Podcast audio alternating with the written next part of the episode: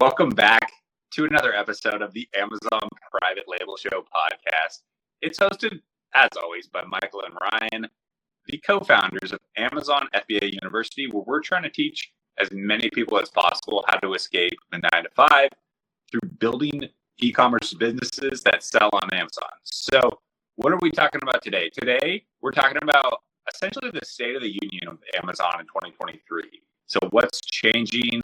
Uh, what's currently going on in terms of the calendar, in terms of uh, global logistics, and really what you should know if you're running a business, if you're about to start running a business. We're going to talk a very factual episode uh, right here, not as much strategy as as uh, typically, but just kind of a level set. So, my man, we could uh, we go a lot of ways with this one, right? Because there's always a lot happening, but let's start with just in terms of like a calendar and, and how we see our year. So it's it's like January third right now, right? This pod- yeah. podcast will be released week as well.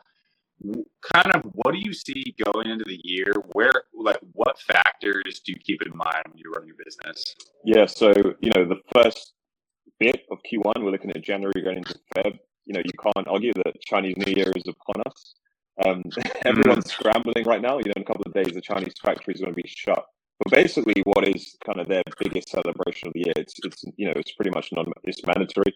They don't do anything else, right? So you're not going to get anything shipped out. You're not going to get any of your products worked on. Nothing's going to get manufactured within that kind of month long period. So right now, to put in perspective, Michael and myself, we're launching a brand new brand on Amazon. We just put down the deposit for our product, and product's being made, it's going to be made before uh, Chinese New Year goes ahead. But one element of that is that we need to do some work on the user manual because it's very Chinese at the moment, and there's a few spelling, grammatical errors, misinterpretations, etc. So we're working on that offline. Now we're going to have to get that sent over before, I believe, uh, January seventh. So this coming Saturday. So we've got to really knuckle down hard and get this done. So this time of the year is very, very difficult. Coming off the back of Q4, a lot of sales if you don't plan your restocks or your new product launches carefully, you will get caught out by Chinese New Year, and you either face a very long period of being out of stock or potentially a, a longer period of not launching any new products, so stifling your brand. So everyone knows January through to mid Feb, you've got to get your stuff out right. So get it either get it out early Jan, late December, or suffer the consequences and you know hit it back in mid Feb onwards. So Chinese New Year is something that you know cannot be avoided. This is if you're sourcing from China, which I guess 95% of you are. Myself and Michael. If you're not sourcing from China, this doesn't really apply to you. So you're one of the lucky ones. Um, other things to look at from sort of looking at like a micro macro element. Obviously, we're off the back of supply chain issues as well.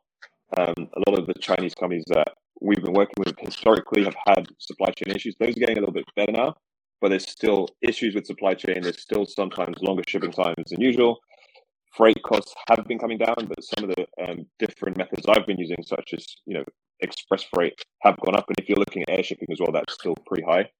I think as well going into um, the new year, 2023, where we are, you know, there's more of a focus on the Amazon platform of specific keywords and diving right into products. Amazon are rewarding those people who are diving down into specific niches people that are too broad aren't getting the same amount of juice, and it's not as easy to launch within those categories. So, for my man, those are the top three picks I'm looking at. What have you got?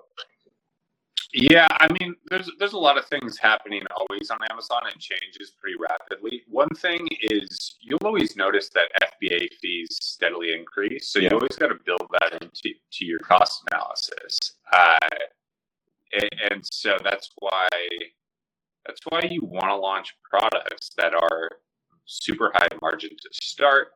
Uh, and then you want to always think about renegotiating downward in unit cost just because you know FBA fees and other things like this uh, can can rise on Amazon. Usually, Amazon doesn't doesn't reduce your fees. Sometimes they can build build just a little bit extra buffer when you're launching a product. If you're launching products that, that start out at, you know, 30, 40%, you're going to be completely fine no matter what. That's, that's how we do it. Um, but just make sure you're aware of any change in cost.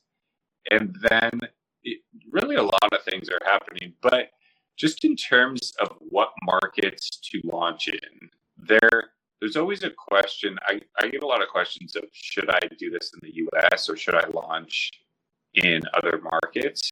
And the US, obviously, it's the biggest Amazon market, but it's by far the least competitiveness competitive in terms of uh, buyers per sellers. So buyers to sellers, there are it's the best ratio. I was just reading something from Marketplace Pulse, and it's not even close. So like in terms of people trying to avoid competition and go into other markets, well, you you also have a lot smaller buyer market. So that always goes back to, to kind of the answer to the question is you should just launch in the US if you're going to do this because one, you're not in Europe, so you don't have to pay VAT fees and and uh, deal with with that tax, and then you're learning in the biggest market and have the biggest ceiling. So knowing that it's it's actually the least competitive, uh, and you'll you'll see the list this week, but knowing it's the least competitive per seller, knowing that it has the highest ceiling, and knowing that there's no VAT tax, it, it really is uh, the best market to launch on. Then, in terms of the actual platform, I, I would just say Helium 10 has gotten better and better and better in terms of their all in one seller suite. So we use Helium 10. You know, most of our students use Helium 10 it started out when I was first using it as mostly a product research tool, and it had profits and it had uh, a few other tools, but now it really has. I mean, it has A/B testing before you even go to market. It has time rankings of every keyword in your listing. It has portals where you can host landing pages and create product inserts, so you can uh, capture customer emails. It has Adtomic, which is available to to a diamond plan. It also has um, this feature in the li- new listing builder where they have the subject matter field, and this is getting a little technical, but most Amazon listings don't have the subject matter field, but Amazon, uh, what's it called? Helium 10's listing builder does. So if you submit it, if you connect your listing via listing builder to your Amazon seller account and then submit it, you'll actually uh, basically manipulate the Amazon backend so that you're you're ranking and indexing for those key. You want to just really use Helium 10 as much as you can because it's way more user friendly, gives you access to data, gives you access to your conversion rates, it gives you all the stuff that just the Amazon seller platform you just don't have access to. So I would say, yeah, but just the main the main things going on in Amazon are just fees are always going to increase. Global shipping times are, are actually way better than they, they were in in COVID. Uh, always some some um, some leeway, you know, like seller by seller, and then Chinese New Year, everything's kind of a rush right now. But uh, overall, I, I've never been more excited just because more and more and more of the retail share, more and more and more of the e-commerce share goes to Amazon each year. So if increasing in terms of your demand and, and sellers can never really catch up to increasing demand, although we, we, we definitely try. Hundred percent, my man. And just to touch on Helium 10 there, one of the cool features that I love is the PPC spend, right? So you can actually see the PPC bids for each keyword in Cerebro now, which is one of the things that Jungle Scout had over Helium 10. But now Helium 10's obviously leapfrogged them again and is back on top. Well, it was always on top. It was just that one thorn in the side where they didn't have that. Now they've got it. There's no reason to go anywhere else. Just the other factor as well. So, just in line with the brand that we're launching in the beauty space, we are going for a product which is super high ticket. So, you know, our product's are going to be kind of 150 and above. I think now on Amazon, from my own observations, whereas previously, you know, I was looking for lower ticket products, now I'm pretty much focused on products that are $100 and up. There is a bigger market share now, I feel, with the higher ticket products than there were, say, three years ago. And more and more of them are coming up within my product research. Now, obviously, I'm looking more for these products, but I feel like they're more attainable.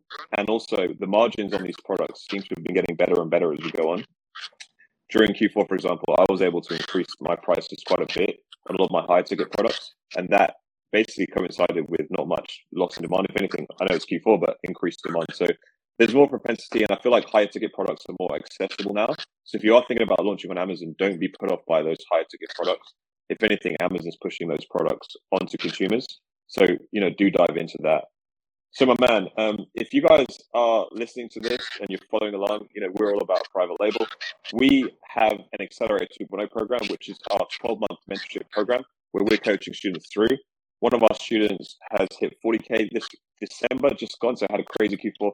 A bunch of other students hit 10, 15, 20k a month in revenue, so absolutely crushing it. So if now's the right time and you want to start your private label journey with the help of us, so you don't lose thousands of dollars on poor product selection and product launches, book a call with us in the description below. We'd love to speak with as many of you as possible, get you started on Amazon the right way, and start 2023 off on the right foot. Till next time, guys, take care. We'll see you soon.